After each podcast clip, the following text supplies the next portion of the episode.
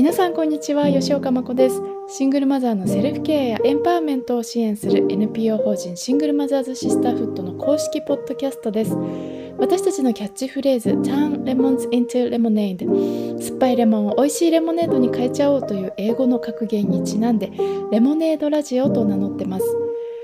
今日は第19回目の配信になります。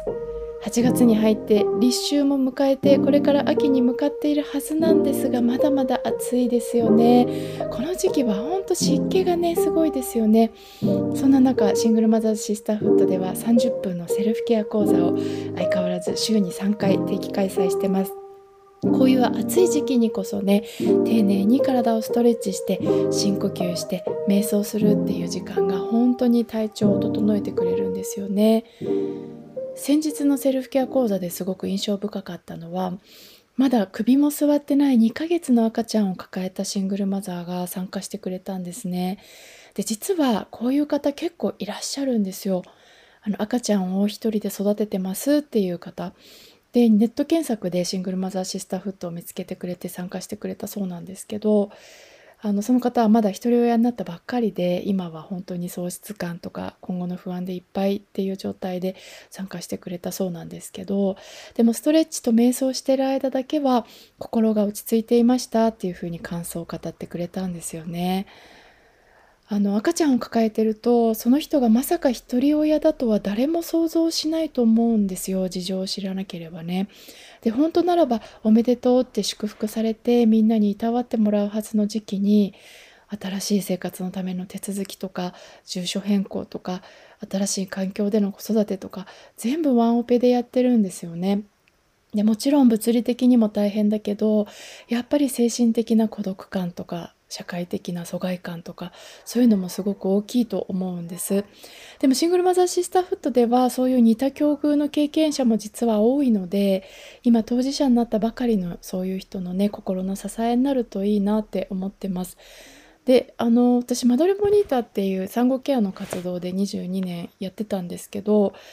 あのそういう人はやっぱりなかなか出会えなかったですよね。なんかやっぱりその界隈ではいないことになってたなって感じていてなかなかやっぱりそういう場にアクセスしてくるっていうのは難しいんだろうなってあの思ってます。で多分社会全体でもそうですよね。そういう人はなんかいないことになってるというかその存在が見えにくいですよね。でも確実に存在するしだからこそ私たちがその受け皿になれたらいいなと思ってます。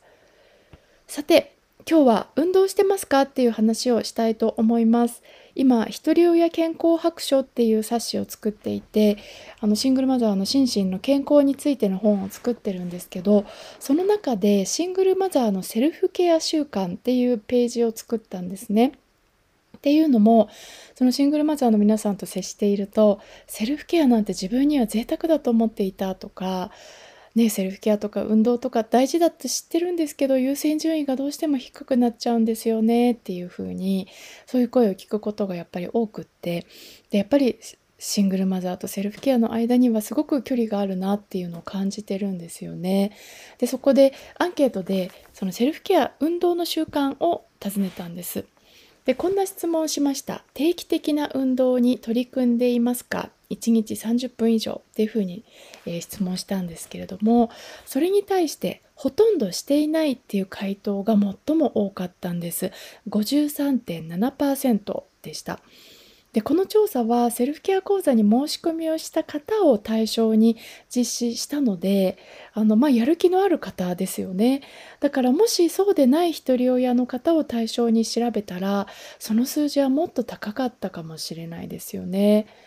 であと運動の習慣について一般的にはどうなんだろうと思って調べてみたんですけどあの WHO っていうあの世界保健機関の調査が見つかったんですね。でその調査では世界人口の4分の1にあたる 14, 14億人以上の成人が運動不足。で日本だと約3人に1人の成人が運動不足っていう結果が出たそうです。でこのデータは、えー、世界保健機関 WHO が2018年に発表した、えー、身体活動に関する世界行動計画2018から2030っていう、えー、運動についての世界行動計画っていうのがあってですね。でその深刻化する人類の運動不足を改善するために WHO は2025年までに運動不足の人の割合を10%下げるっていう目標を掲げているそうです。私たちもねこの目標に寄与できるんじゃないかなって思ってるんですけどあの運動不足の人がね世界だと4人に1人日本だと3人に1人そして今回のシングルマザー向けのアンケートだと2人に1人が定期的な運動をしてないっていうのも深刻な数字ですよね。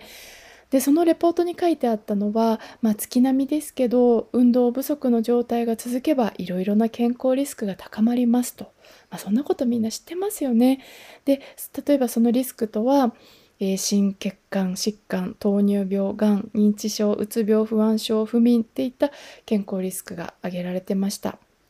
でそういうのを予防するためにね運動がいいっていうのは誰でも知ってますよねでそれでもこうして運動不足になってしまうのはやっぱり何らかの原因があるはずなんですよね。でこれもちょっとね検索してみたらあの楽天リサーチっていうところが調査結果をえ発表していて、え運動不足の原因となるのが、時間がない体を動かすのが苦手運動が好きではないっていう理由が上位を占めているっていうふうに書いてありました。確かにねそれすごくわかるんですよ。なのであのシングルマザーのセルフケア講座がそういった原因を払拭する助けになればと思ってやってるところもあるんですよね。例えば時間がないっていう課題に関しては私たちの講座30分だけっていう風にすごく短時間にしてます。でオンラインなので準備も移動もいりません。だから時間がないっていう人にとってはすごく便利な講座だと思うんですよね。そして次の原因体を動かすのが苦手。これに関してはシングルマザーのセルフケア講座では全然難しいことはやらないんですよ。本当にベーシックな簡単なストレッチだけやります。それであとオンラインなのであまり自分の姿が他の人に見えないっていうのもあの結構いいところなんですよね。だから例えばあの対面の場所だと自分だけ体が硬いんじゃないかしらとかかっこよくできてないんじゃないかしらみたいななんかそういうコンプレックスを刺激されるようなことがないっていうのは結構いいんじゃないかなと思ってます。要するにこう劣等感を感じずにできる安心してできるっていうような場になってます。あと3つ目の原因に対してはですね運動が好きじゃないっていう場合ですけどこれに関してはですねこの講座は本当に激しい運動は一切しないのでどちらかというと瞑想的な効果あのメディテーションねあの迷って走るの方じゃなくてメディテーション的な効果があるので本当に自分に対して静かに自分の内面に向き合う自分の体に向き合うっていうそういう非常に落ち着いた時間なのでそういうなんかこう運動する時のあのテンションの高さについていけないなんか気遅れしちゃうみたいな人もあの全然そういう風に感じずに落ち着いて参加できる場なのでいいんじゃないかなって思ってます。でこうやってね少しずつ体を動かしていって体の感度を高めていくっていうことをするとあもうちょっとやっぱり動かしてみたいなとかもうちょっとアクティブな運動にチャレンジしてみようかなっていうふうになっていったりもするんですよね。だから今までは何もしてなかったけどウォーキングぐらいちょっとやってみようかなとか。でウォーキングしてたからじゃあ今度は1キロだけ走ってみようかなとか。じゃあ今度は3キロにしてみようかな5キロ行ってみようかなっていう風にねなってったりするのでまずはその体への気づきを高める体を動かす喜びを感じるっていうようなねそういうそういう場所として一つの入り口になったら嬉しいなと思ってます。あの私もね体を動かすのすごい好きなんですけど実はスポーツは本当に苦手なんですよもう本当センスがなくてねだからもう本当に中学校ぐらいからあのスポーツ得意な人本当に羨ましいなと思って見てたタイプなんですよね。であの自分の息子はサッカーを小1からやってたので私も保護者として引率したりお当番したりしてましたけど本当になんか眩しいなと思って見てました私はね子供の頃そういうスポーツとかに縁がなかったのででもあの大人になってからダンスを始めて体を動かす楽しさに目覚めたっていうそういうタイプなんですね。